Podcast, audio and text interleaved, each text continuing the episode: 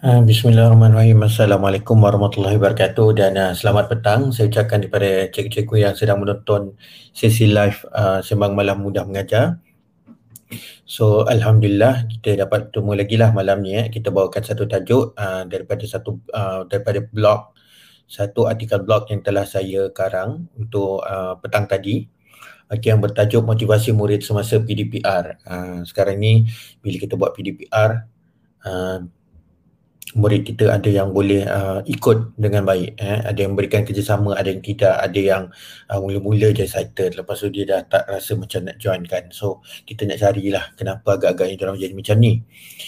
Uh, punca tu hanya cikgu yang tahu kerana cikgu lebih kenal murid cikgu. Namun langkah seterusnya yang lebih penting itu bagaimana cara untuk kita memastikan bahawa motivasi mereka tu sentiasa kita dapat jagalah dengan baik ya. kita nak pastikan murid sentiasa uh, motivasi mereka tu sentiasa dipertingkatkan. So bagaimana kita nak pertingkatkan uh, motivasi tu? Uh, ada beberapa perkara lah yang perlu kita fikirkan. Okay So uh, antaranya ialah um, sebagai guru eh, sebagai guru kita boleh tanya khabar murid lah. Ini salah satu cara untuk kita cara untuk kita lebih kenal murid kita, kita nak rasa mereka, bagi mereka rasa mereka dekat dengan kita, eh, rasa mereka bahawa uh, mereka rasa bahawa kita ni adalah guru yang prihatin lah. Maknanya bukan saja macam orang yang suka mengarah-ngarah dan orang yang menyuruh-nyuruh tapi kita ada rasa concern kepada murid kita. So uh, cikgu boleh sentiasa bertanyakan khabar lah. Tanya khabar murid okay, tanya awak sihat ke tidak pada hari ini perkara ni biasanya cikgu akan buat lah. Ya, secara tidak langsung cikgu akan tanyakan Uh, bangun awal tak hari ni. Okay macam cikgu anak saya dia tanya solat subuh ke tak hari ni. So benda tu boleh menjadi uh, Satu peringatan jugalah nasihat yang baik kepada anak murid saya. Dan dalam situasi tertentu eh bila kadang-kadang cikgu boleh tanya okey awak mengantuk eh pagi ni? Kenapa awak mengantuk? Semalam tidur awal tak? Perbualan-perbualan sebegini sebenarnya uh, walaupun nampak macam ringan macam perbualan biasa tapi menyebabkan murid rasa bahawa dia datang tu sebenarnya dia bila dia on dia punya mic dengan dia punya on dia punya kamera tu dia sebenarnya dia rasakan bahawa dia sedang bercakap dengan seorang yang dia boleh percayai. Bukan dia rasa macam seorang yang akan check kat dia. Tu yang kadang-kadang dia akan tutup terus kamera tak nak tunjuk diri dia. So dia rasa macam uh, tak selamat lah dia rasa tak selesa eh. Okay, uh, Assalamualaikum Cikgu Waalaikumsalam Cikgu Linzat uh, dan juga Cikgu Saadia, Cikgu Saadia KJB je ya. So topik perbualan kita pada malam ni ialah sembang malam mudah mengajar motivasi murid semasa PDPR. So kita dah masuk poin yang pertama, bagaimana dengan bertanya khabar murid itu dapat membina rasa selamat dan rasa rapat antara guru dengan murid. Uh, orang kata istilah bahasa kita kan kita panggil dia spotting uh, cikgu dengan murid ni agak spotting lah. So kita boleh bina rasa rasa yang seronok tu. Baru kita rasa pembelajaran ni satu komuniti satu interaksi antara guru dengan murid ya. Uh, dan uh, yang kedua ialah Okay, kalau kita tengok tadi yang pertama ialah kita bertanya tentang kabar murid dan yang kedua ialah kita boleh berbincang kita boleh bincang dan putuskan bersama dengan murid bagaimana kita punya PDPR tu nak berlaku. Eh? Cikgu-cikgu pastinya dah buat kajian dulu kan, dah buat survey. Nak tengok murid ni lebih banyak boleh online atau lebih banyak pada cenderung pada offline. Bagi kita nak tahu background murid. Itu adalah bahagian pertama. Bahagian kedua ialah memilih aktiviti. So bila nak pilih aktiviti, cikgu boleh bincang dengan murid. Kita tanya macam, awak lebih suka kahut? Okay, ke kahut. Okay, jom cikgu rasa kita kena cuba nak buat dengan kaedah Jamboard. Nah, cikgu tunjuk hari ni semua tengok, tengok awak rasa suka tak. So kalau murid rasa kebanyakannya tak suka dan sebagainya, uh, agak sukar lah. Eh. Agak sukar walaupun cikgu rasa benda tu penting tapi agak sukar. Kecuali benda tu adalah aktiviti wajib. Uh, macam ni kena kira. Dia tak nak, cikgu saya tak nak kira. Saya nak jawab dia. Ha, tak boleh lah. Aktiviti di sini bermaksud pilihan tools, pilihan tools ataupun mungkin kaedah cikgu kan. Uh, mungkin uh, murid kata cikgu kami nak selalu uh, tengok cerita. Uh, mungkin cikgu boleh ikutlah cakap murid kita cerita. Tapi dalam batasan profesionalisme, dalam batasan pertimbangan profesionalisme cikgu. Uh, maknanya kata, cikgu tak nak dah kami baca-baca tengok slide ni. Kami nak tengok main game je, nak jawab quiz je. So benda tu mungkin tak sesuai lah. Ha? Takkan kita nak tengok movie saja, takkan kita nak tengok video saja. Kita nak uh, adalah masa-masanya kan. So dalam walaupun kita beri peluang pada murid untuk berbincang dengan kita memutuskan nak buat aktiviti apa, masih ada lagi uh, sempadan-sempadan yang perlu diikuti. Uh, yang sempadan sempadan yang perlu menjadi batas kepada uh, sejauh mana murid boleh uh, menentukan apakah kaedah yang perlu mereka buat. So di sinilah eh pertimbangan profesionalisme guru tu sangat penting. So kita masuk kepada poin yang ketiga. Kita boleh berikan ganjaran lah dalam bentuk uh, ganjaran di sini sebutkan ganjaran dalaman dan luaran. Dalaman ni dalam istilah bahasa Inggeris dia ialah intrinsic. Okay, intrinsic. Satu lagi extrinsic. Uh, extrinsic dan uh, intrinsic. Uh, susah nak sebutnya. Okay. Biasa kita buat ialah extrinsic. Okay. Extrinsic ni maknanya uh, luaran, bersifat luaran. Contohnya macam kita bagi dia hadiah. Uh, kita bagi dia ganjaran, kita bagi stiker, kita bagi macam-macam lah. Kata okey, siapa dapat jawab ni, okey untuk tiga kelas berturut-turut, cikgu akan bagi uh, penanda buku. Cikgu akan bagi mungkin uh, cawan, cawan upin ipin. Okey. So itu adalah extrinsic. Cikgu nak bagi stiker, cikgu nak bagi point, itu semua extrinsic bersifat luaran benda luar. Bila intrinsic, intrinsic bermaksud benda yang boleh menjadi uh, ganjaran kepada dalaman dia. Contoh kita bagi dia pujian. Kita bagi dia pujian, kita kata okey tanya, bagus, cemerlang ataupun kita boleh bagi dia penghargaan. Penghargaan tu pun uh, walaupun dalam bentuk ben, bukan dalam bentuk benda, dia adalah satu intrinsic motivation yang boleh menyebabkan murid rasa lebih berkeyakinan, dia rasa dia hebat, dia rasa dia ada peluang. Contoh kita bagi okey um, Okey, oleh sebab okey.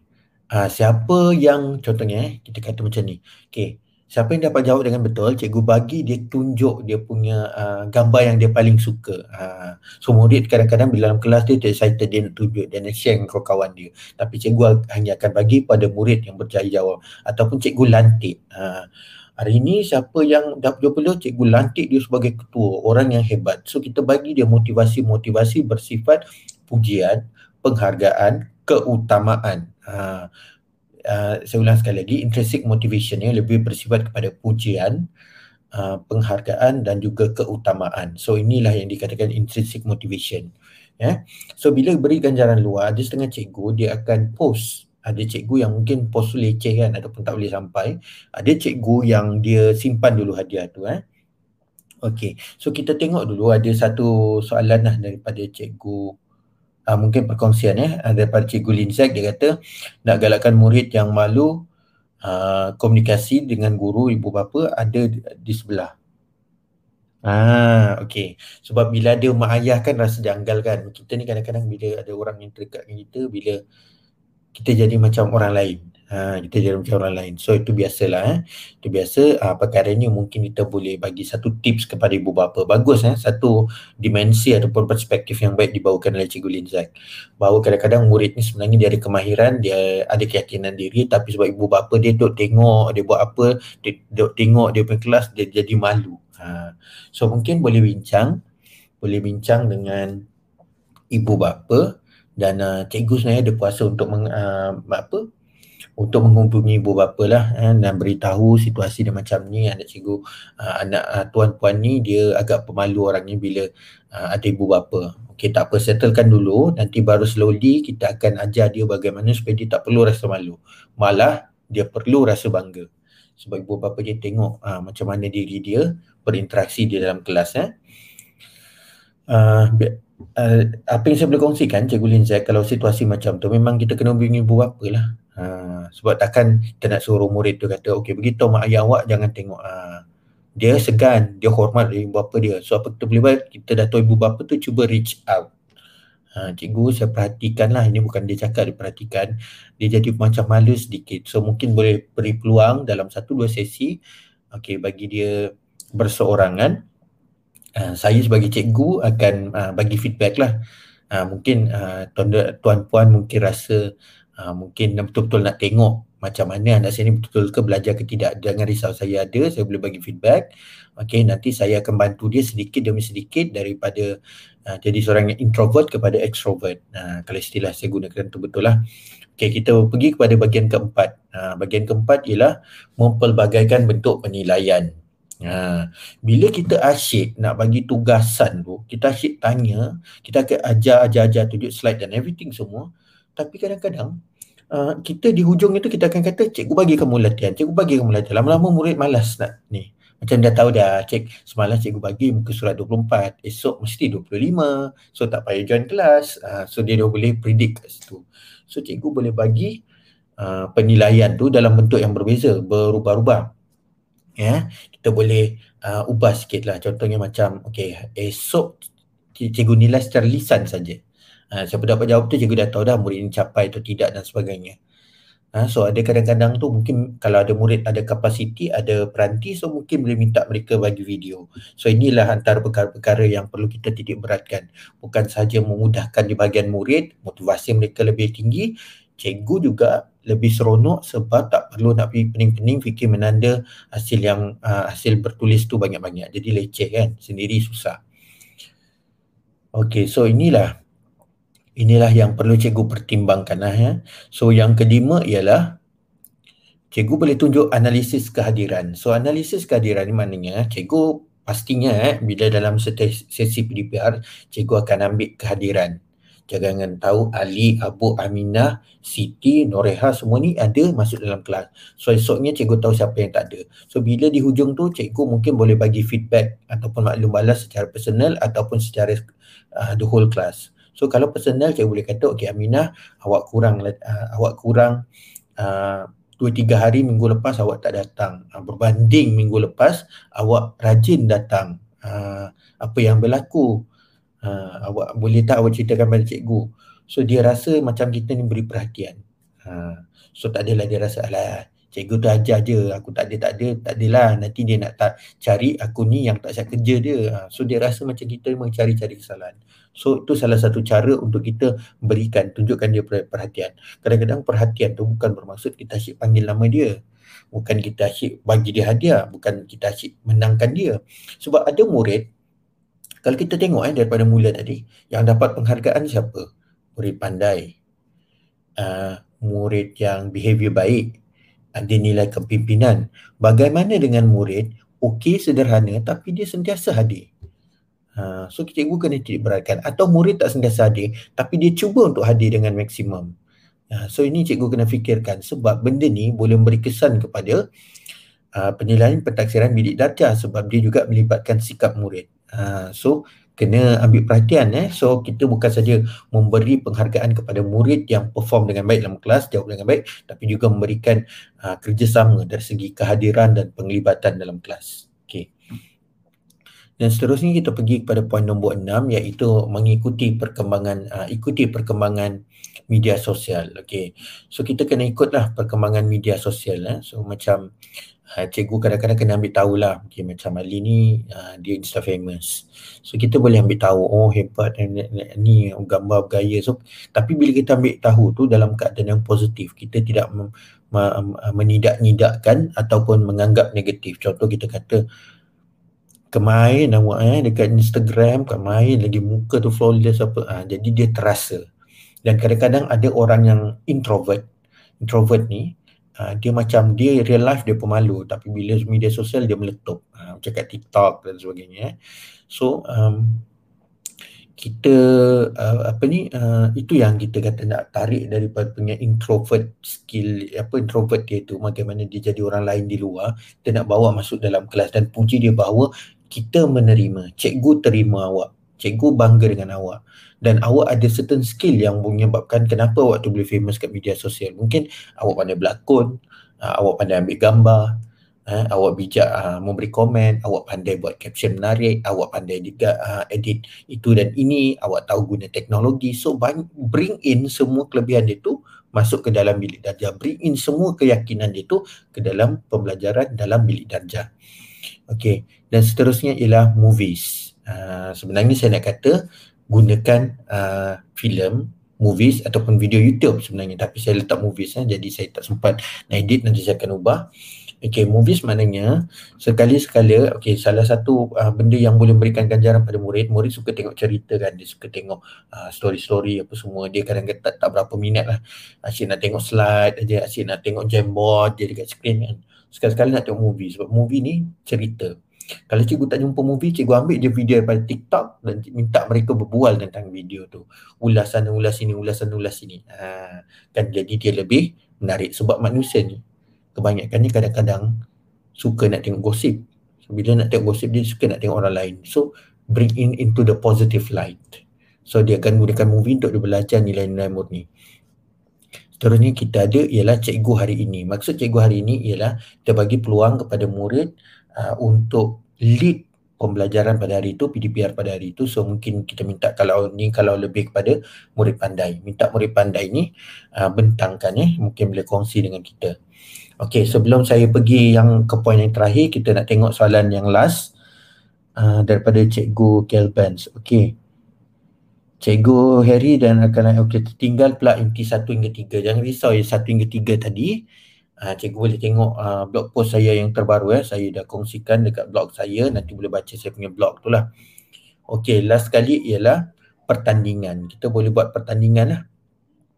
Okay, bila ada pertandingan, walaupun kita suka pertandingan kan. Uh, so sekali-sekala, mungkin seminggu sekali dalam kelas kita boleh minta murid uh, kita boleh bagi aktiviti yang bertanding lah di kalangan murid. So kita buat quiz, kahut, quizzes dan sebagainya. Benda ni boleh membantu merancakkan lagi semangat mereka. So tak adalah dia rasa cikgu nasyid tunjuk-tunjuk-tunjuk suruh jawab. Tunjuk-tunjuk-tunjuk suruh jawab. Tapi bila murid kita ni kita nampak kan dia orang punya perangai ni suka tunjuk terror. Ha, so dia nak tunjuk terror, so dia nak tunjuk, so dia nak kongsi. So inilah benda-benda dia nak uh, dia nak rasa diri dia tu hebat.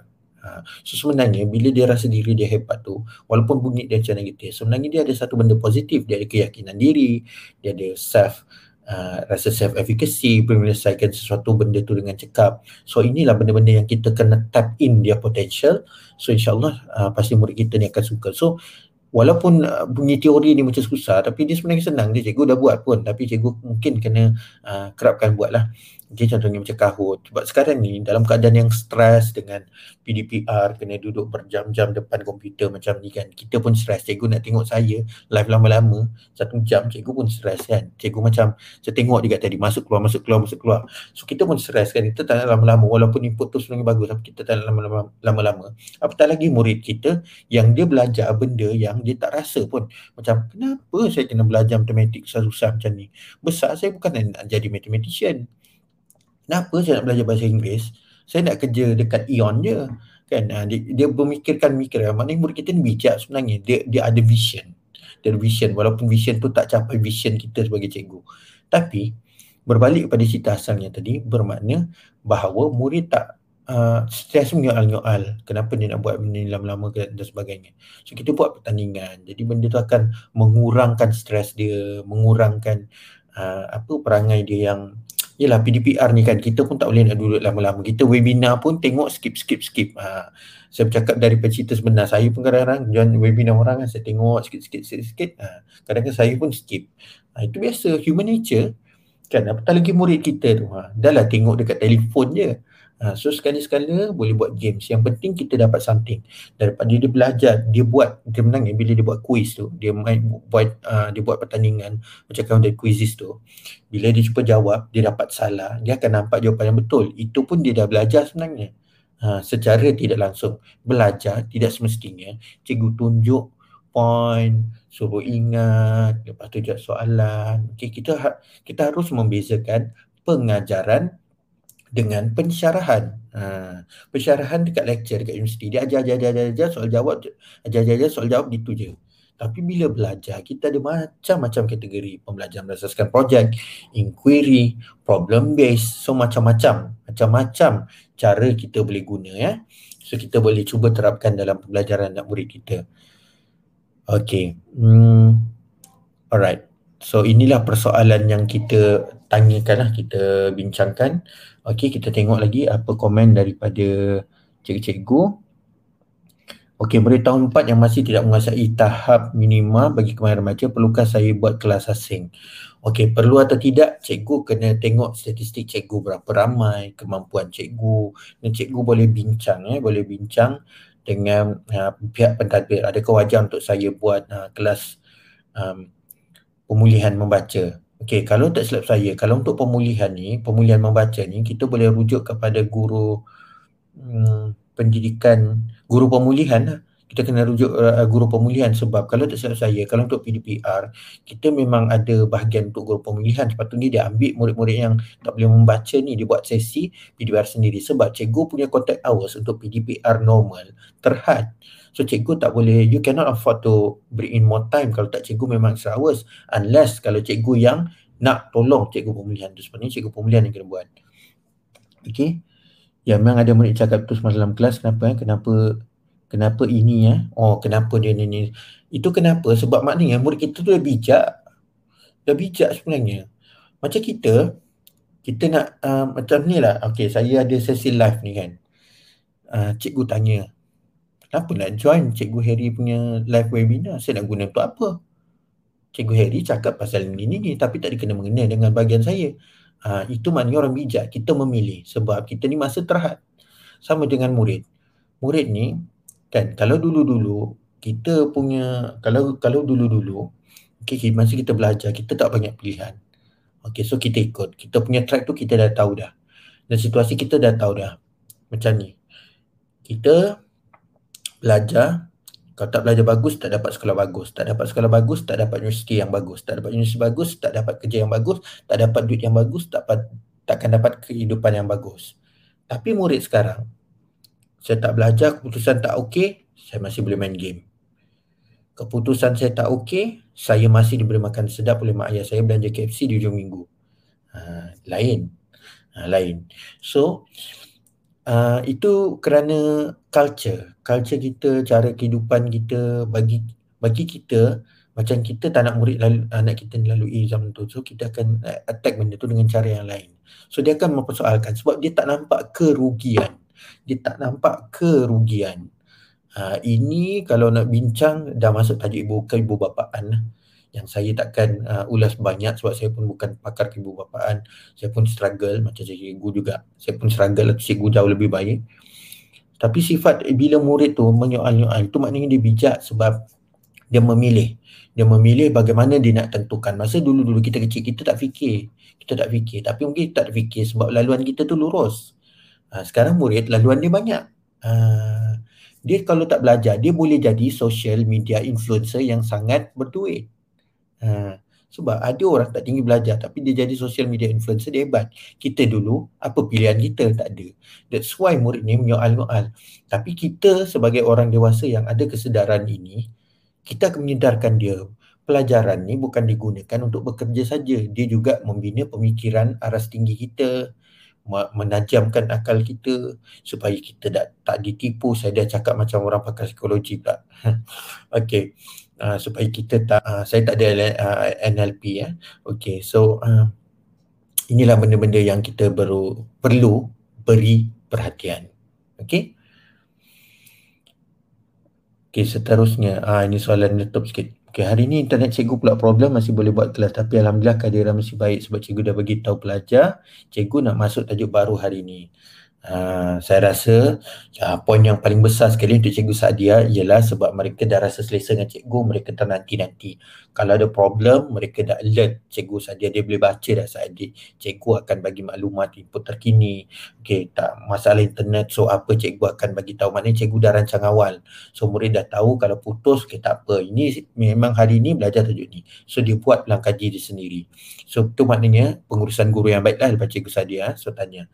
Okay kalau cikgu-cikgu ada sesuatu yang mungkin uh, rasa mungkin tak tak kenalah dengan apa yang saya sarankan atau cikgu ada nak bertanya soalan atau cikgu rasa tak applicable boleh utarakan. Mungkin bukan saja bukan saya saja yang boleh jawab. Mungkin rakan-rakan cikgu yang sedang menonton sesi live ni juga mungkin boleh bagi pendapat. So kita boleh berkongsi maklumat eh. So inilah antara uh, panduan-panduan yang boleh saya kongsikan lah kepada cikgu-cikgu semua So bagi uh, Okay so ini adalah uh, sedikit sebanyaklah perkongsian saya dengan tajuk motivasi murid semasa PDPR Okay yang penting cikgu tengok dekat uh, bahagian bawah tu eh bahagian bawah ni saya ada kata join telegram uh, coach harry t.me slash mudah mengajar. Jangan lupa untuk join group saya saya akan update perkembangan terkini dan juga boleh join tiktok saya. Saya akan buat video macam-macam video yang menarik insyaAllah. Yang santai boleh memberikan input baik kepada cikgu. Biasanya saya akan buat sesi live insyaAllah setiap malam lah. Kalau saya mampu pada jam 9 malam dekat Facebook live saja. Um, memang santai 30 minit that's it. So um, saya rasa mungkin setakat itu saja jadi saya nak ucapkan terima kasih kepada cikgu yang join sesi live. Saya akan onkan video ni, uh, cikgu boleh tengok uh, after session uh, dalam masa 24 jam. So lepas 24 jam dan seharian mungkin saya akan off. Uh, dan uh, sesi ini juga cikgu boleh dengarkan semula dekat saya punya podcast podcast mudah mengajar jangan lupa podcast mudah mengajar nak tahu macam mana nak dengarkan audio uh, perkongsian uh, Facebook Live saya malam ni cikgu boleh pergi dekat podcast mudah mengajar nanti. Saya akan kongsikan dalam grup t.me slash mudah mengajar. Jadi saya akhiri sesi saya pada malam ni dengan saya tonton semula uh, video saya tontonkan semula video uh, TikTok saya ya. Okey